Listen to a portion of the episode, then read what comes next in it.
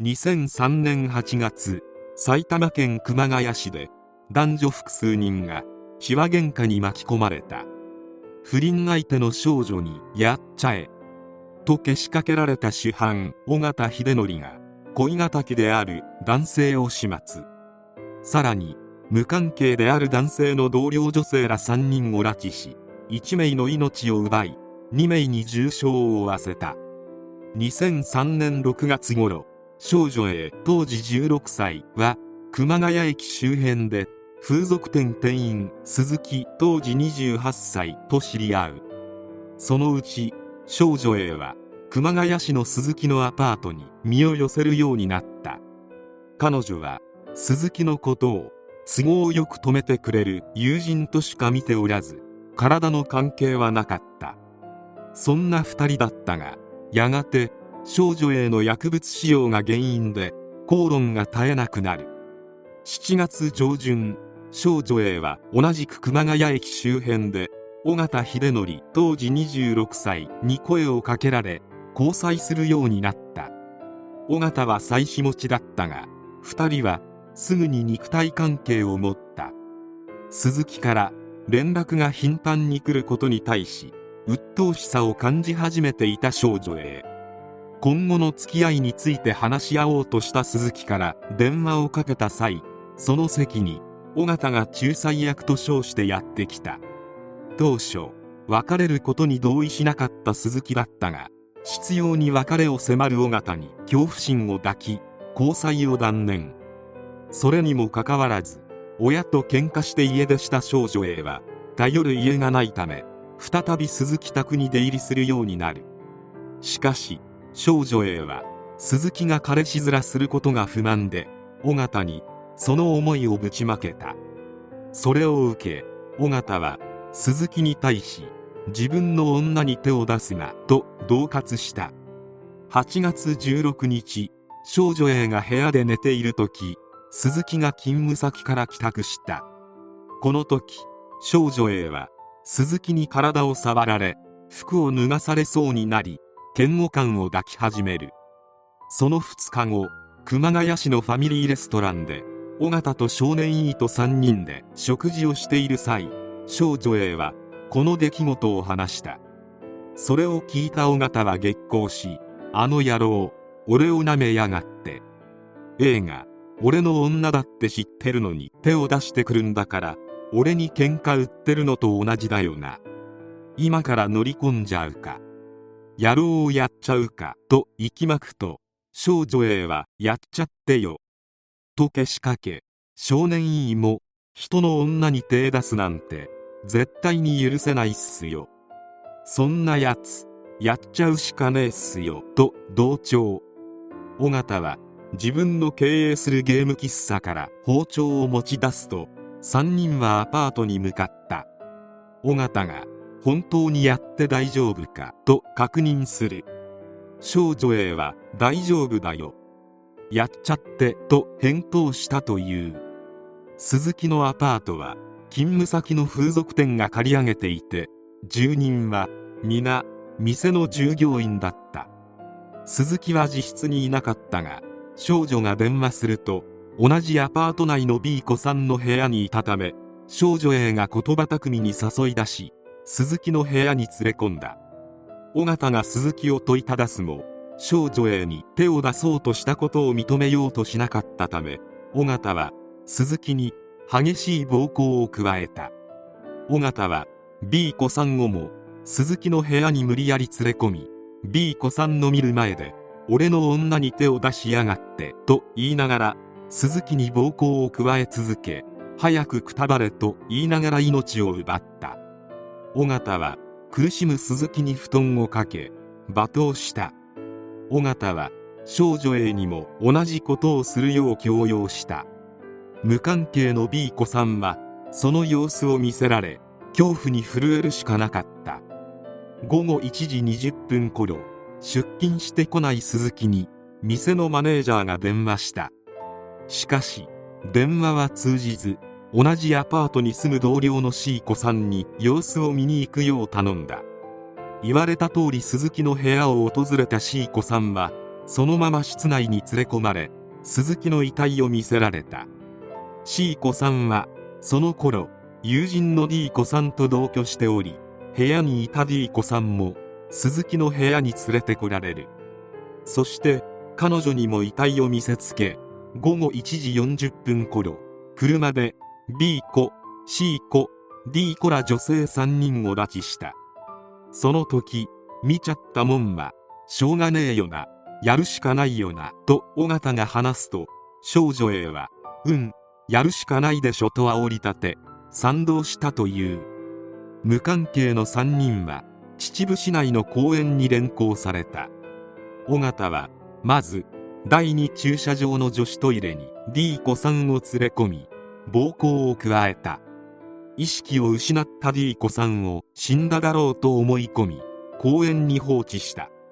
トランク内には C 子さんが乗せられていたが道路脇で下ろし命乞いをするも無視して命を奪い斜面に蹴落とした。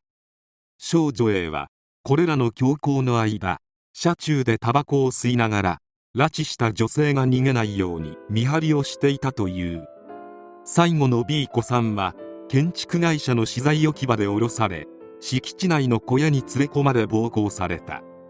その後両手足をビニール紐で縛り B 子さんをマンホールに入れ次の日の朝迎えに行って生きていたら見逃してやると言い放ち現場を立ち去った。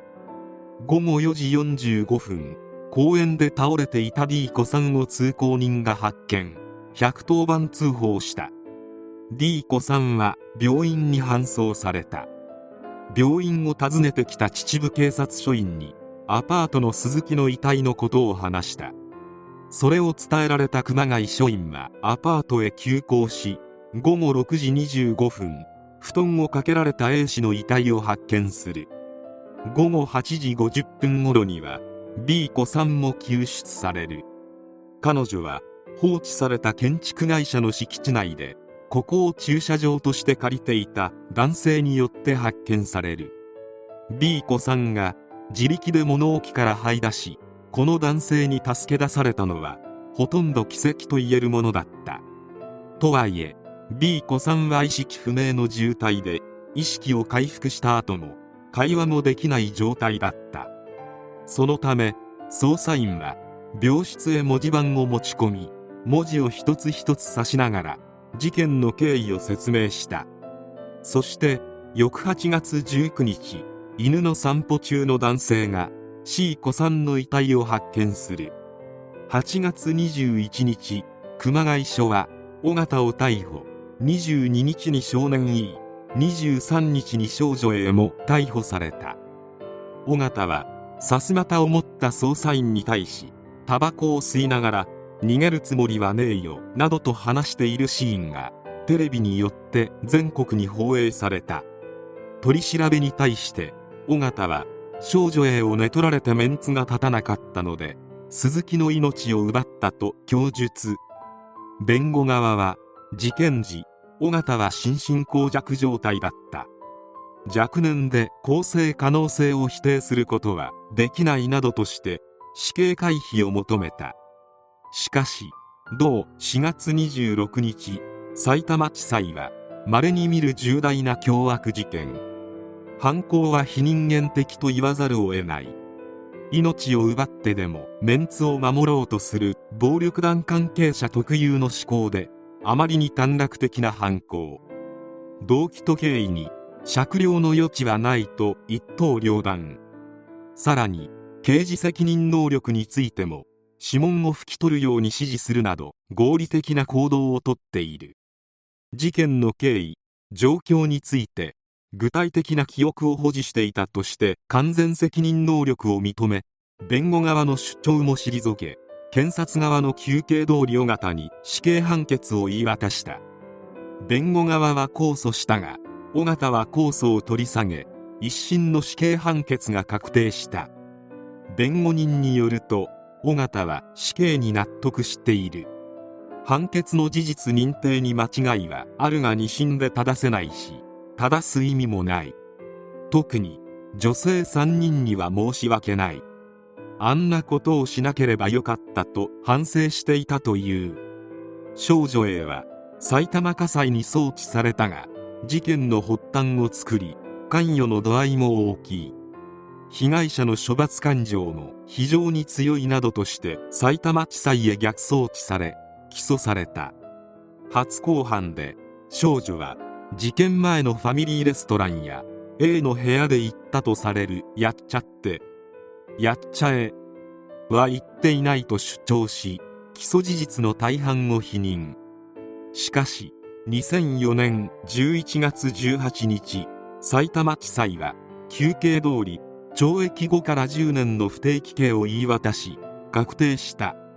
少年 E は同容疑で埼玉火災熊谷支部に送致され中等少年院送致長期の保護処分を受けている。2010年7月28日東京拘置所で尾形の死刑が執行された。刑の確定から3年での比較的早い執行だった。去年33歳。この事件は未成年が引き起こした平成の凶悪事件として語り継がれている。ご存命の被害者2名は現在でも静かな夜は怖くて眠れないという。世の中には本当にどうしようもない人間がいることを教えてくれる事件でもある。弁護士も仕事なのであろうが尾形のやったことを見てどこに更生の可能性を見いだしたのか教えてほしい。B 子さんはたまたま鈴木と一緒にいた。C 子さんは仕事に来ない鈴木の様子を見に行かされただけ。D 子さんは C 子さんと一緒に住んでいただけで3人とも尾形たちの三角関係とは本当に全くの無関係である。逮捕される直前に逃げるつもりはねえなどとカッコつけているがどうせお前は自分がやったことの重大さなどわかるわけがないのだから早急にあの世に行って被害者の方々に終わることのない懺悔をしろと言ってやりたい。恐怖も感じるがそれ以上に尾形と少女 A に対する怒りが収まらない事件でもある。